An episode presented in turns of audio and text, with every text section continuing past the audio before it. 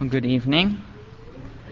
This one here is for Christians. So, first of all, if you're not a Christian, I'm not going to say leave, but you better get saved tonight. Because, you know, there's a lot of drunks out tonight, out of all, out of all nights. You might be driving down that road. All of a sudden, that car just comes slamming right into your car. And there you go off into eternity. And to a, oh, I'm sorry, a Christless eternity. So, but please turn to Psalm 133. It's a very short psalm, but it's a powerful psalm too. and Psalm 133 says, Behold, how good and how pleasant it is for brethren to dwell together in unity. It is like the precious ointment upon the head that ran down upon the beard, even Aaron's beard, that went down to the skirts of his garments. As the dew of Hermon, and as the dew that descended upon the mountains of Zion. For there the Lord commanded the blessing, even life forevermore. Let us pray. Dear Lord, Heavenly Father, Lord, thank you for everything you've given to us, Lord. Thank you for this church, Lord. Most of all, Lord, thank you for your salvation. Pray, Lord, that you would help us to learn something this evening. Help us to learn uh, to live the next year even more for you, Lord. Bless us tonight, Lord, in Jesus' name. Amen. So I'm going to speaking of how we should dwell in unity as a church, as brethren. Now this verse here says, Behold how good and how pleasant it is for brethren to dwell together in unity. You can maybe speak as that as a, um, you know, blood brethren, brothers and sisters. It's important. All big families know how they should. It's good to have the kids dwell together in unity, because if not, you have a, um, a loud and boisterous household. But this here can be applied to us. As Christians, we're all brethren and sisters in Christ. Like the song they sang, Brethren, we have met to worship. It's not brethren we've met to fight, but it's we've met to worship. So, if we don't have unity in the church, I'm speaking of this church too, we won't have a church for very long. We take our church for granted, and I believe it's one of the best churches on earth been here for 14 years. I've seen it grown up, and I've grown up with it. And I still say whenever we go off and visit some other churches, it's one of the best. But we have to remember that it is the Lord who's the head of the church. And it's not us who we're controlling. So, like I said, if we don't dwell together in unity, we won't have a church for very long. Many churches out there have split up. Big church split over insignificant things. We don't want that here at all. Now, many things can cause disunity in church, but two came to mind when I was thinking of this, or actually when the Lord gave it to me. I didn't know what to preach on.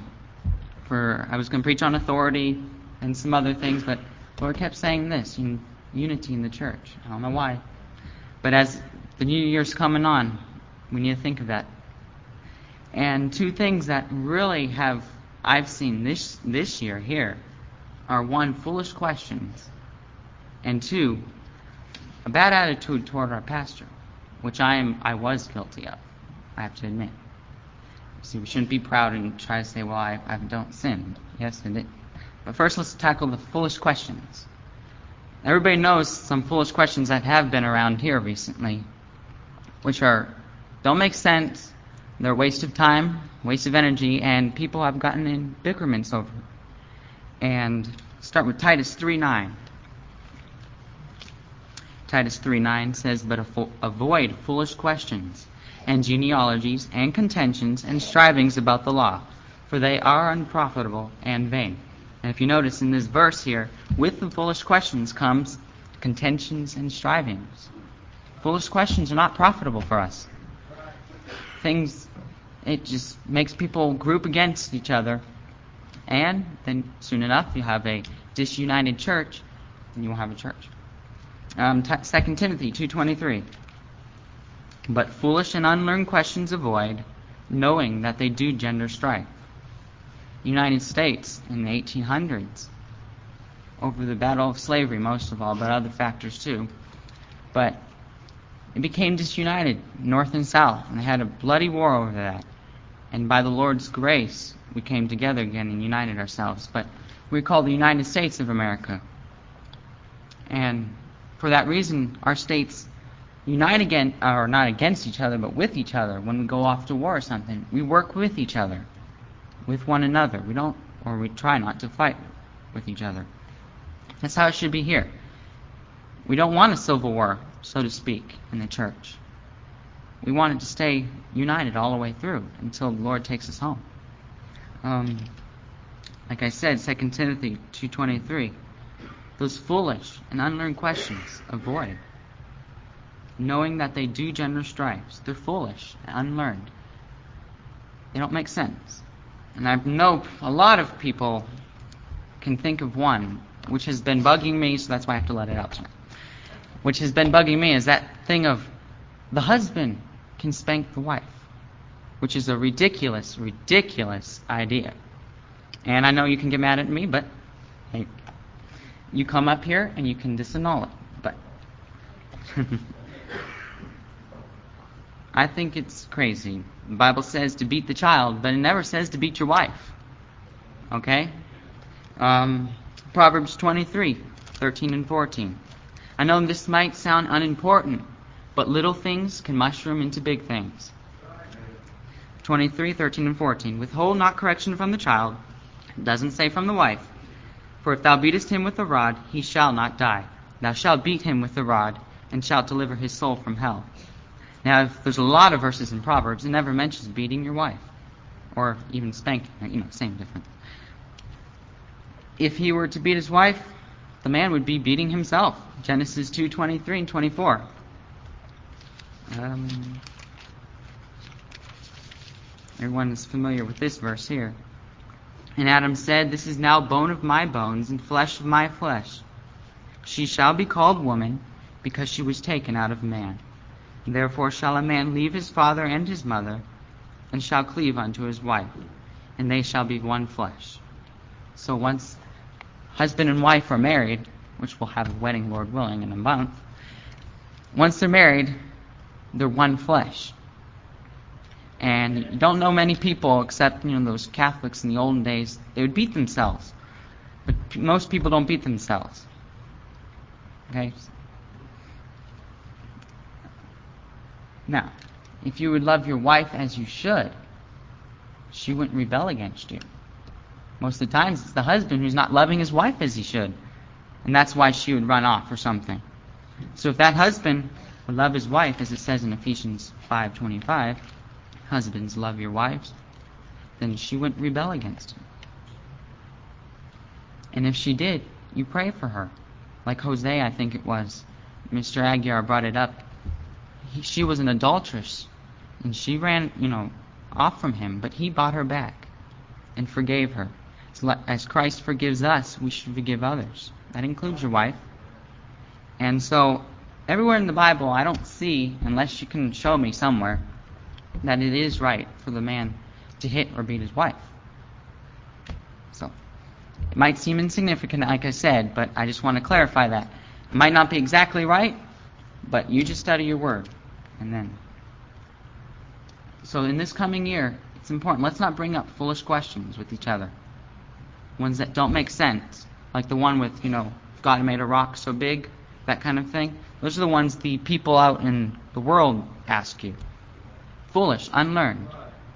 They don't make sense, cause you doubts, and cause strife in the church, which we don't want. Second thing is our attitude toward our pastor. Now, like I said, I was guilty of this this year for several months. And, Pastor, publicly I want to apologize for that, just for the thoughts of our pastor. You know, you talk against him. Little things like, oh, he doesn't do this right, or he doesn't do that right. Pastor's not perfect. He was put in place by God over us. When we start listening to others who criticize the pastor, we start to have negative attitudes like I did. I started coming into church. Instead of getting a blessing out of church and out of the sermon, you sit there and criticize, well, oh, he mis- mispronounced a word, or even worse, his sermons are too soft. No, they're not. You should have listened to the one on Wednesday la- night last week. That was a good one. And I had repented of this several months before, so when he preached that one, it was like, Amen, preach it, Pastor. But we can think, well, he's he's too hard. No, you're too soft. So it's really easy to get wrapped up into that, talking against our pastor and mumbling, like he said last week, grumbling, complaining. That's how the children of Israel had to stay 40 more years in that wilderness because they grumbled and complained.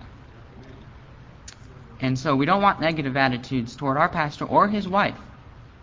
When Mrs. Harvey says to do something, we should do it. No questions. Obey. Because they were put in authority. It says um, in 1 Timothy 3 1, let's turn there.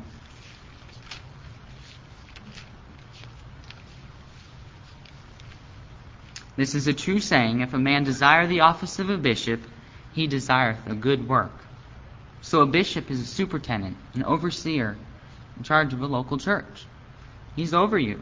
And like in um, 1 Timothy 2 1, I exhort, therefore, that, first of all, supplications, prayers, intercessions, and giving of thanks be made for all men, for kings, and for all that are in authority, that we may lead a quiet and peaceable life in all godliness and honesty. So instead of criticizing our pastor, I'm speaking of our pastor. Instead of criticizing him and trying to run him down, we should thank the Lord for him. We could be a church like Memorial. Yes, 6,000 times bigger, but what are they doing over there? So we should pray for him and thank him and thank the Lord for him and for his wife. Because I, like I said, I've been here 14 years, and he's always been faithful to his church, and that is good. So if you want to continue to criticize him, there's Memorial down the street, and there's other churches. You're more than welcome to go to them. But don't stay here and criticize him more. Because that gender strife, it causes division in the church, and soon enough, we won't have a church. or you know, go to Cove, but even there, don't don't criticize that pastor. You pray for him and thank him. Um, until until we have accomplished as much as we could, or until we have accomplished as much as Pastor has, we have no right to criticize him, no right to um, downgrade him at all. If you have a problem with Pastor, you don't go tell others about it or murmur, "Oh, Pastor did this or that." You go to Pastor or even Mr. Hammonds or Pastor Hammonds. You should go to them personally and alone, not in front of other people, and you go ask him, Pastor, I don't understand this. Can you show from the scriptures what you know what's up? And then Pastor would be more than happy to help you. Or even to admit he's wrong in some areas.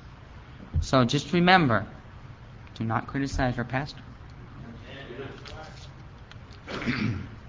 now those were the two negative negative things that can cause dis- strife and division in the church. Other things like gossip, that's a very, very major one that can cause division in, in our church or in any church. The cliques. Everyone know who's that what is that, right? It's when all the little families get together and they're only with those. Invite them over all the time and no one else. We're gonna have our own little group. Soon enough they have their own little Bible study and soon enough they're gone. I've seen it over the years. The little families they get together have the little Bible studies, and then you don't see them anymore, and they take many more with them. All the time. So that's why we need to avoid cliques. We need to dwell in unity, talk to everyone. The, that little, that lady over in on the side over alone, go talk to her. Other times you can talk to your own friends. I'm saying this about myself too. You need to talk to everyone. Get involved with everyone. And then you won't have the cliques. And then pride, too. When you think you're more than somebody else, that can really cause division and strife in the church. It's one important thing not to have in our church. So, those are the negative things. But let's look at Colossians 3 12 through 15. Which says, Put on therefore as the elect of God, holy and beloved, bowels of mercies, kindness, humbleness of mind, meekness, long suffering, forbearing one another, and forgiving one another. If any man have a quarrel against any, even as Christ forgave you, so also do ye. And above all these, put on charity, which is the bond of per- perfectness, or perfectness. So if we put on these things right here, kindness, humbleness of mind, meekness, long suffering, forgiving one another, we won't have a disunited church. Somebody said something, and they maybe didn't mean it, but they said something against you or something about you, instead of getting all uptight and mad and telling, so and so said this about me, and then it mushrooms into something else, you go to that person and ask them kindly, what did you mean? And if they did mean to be mean, you say, well, in your heart, you should already forgive them. You say, I forgive you. Hopefully he'll apologize, but at least you forgive them. That's your part. You might say, well, he's not apologizing to me, so why should I forgive him? Bible doesn't say that. It says you forgive them as Christ forgave us. How many times have we strayed from the Lord? And he's brought us back. He doesn't just cast us away. So we have to remember to forgive others as Christ forgave us. We need to love one another, help each other. Like I said, forgive one another. Ephesians 4 31 and 32. Let all bitterness and wrath and anger and clamor and evil speaking be put away from you with all malice. And be kind one to another, tender hearted, forgiving one another, even as God for Christ's sake hath forgiven you. It's there again that we should forgive one another. If we do that, we will dwell in unity, as it says. And we will have a uh, prosperous church, one that will go soul winning together and go out and preach the gospel to um, other people. That is our main goal, main purpose for this church, is to go preach to others. It's not to have our own little community within a community, it's to preach to others. And so if we're all disunited, how can we go preach to others? We can't. That's why it's very important to have united church. And like I, this came to me just a couple minutes ago. Matthew um, 5, 48. Be therefore perfect, even as your Father which is in heaven is perfect. We need to be perfect like Him as much as we can. Strive to be perfect. Let's not be a mediocre church. Let's go on for the Lord. And like they preached earlier, read your Bible, pray, and witness to everybody. That's what individually we can do. And then as a church, we have our congregation, you know, um, preaching meetings, right? And then as a church, we go out and witness. And that's what we need to do. So let's be perfect, even as our Father which is in heaven is perfect. That's from the Sermon on the Mount, which is a good sermon. You say, well, Jesus, he preached love all the time. no, he didn't. He preached, oh, against adultery, against all kinds of things that you need to read the Sermon on the Mount. I have to say that. It's a very good, it's the best sermon, I guess. Jesus preached it, so it's one of the best. As Pastor says, it's good to pre- um, read a sermon of Christ every day, which is a good idea for the year 2002. And so, for this next coming year, let's work together as a church, not against each other. Let's be united, and let's go on for the Lord and serve Him. Okay?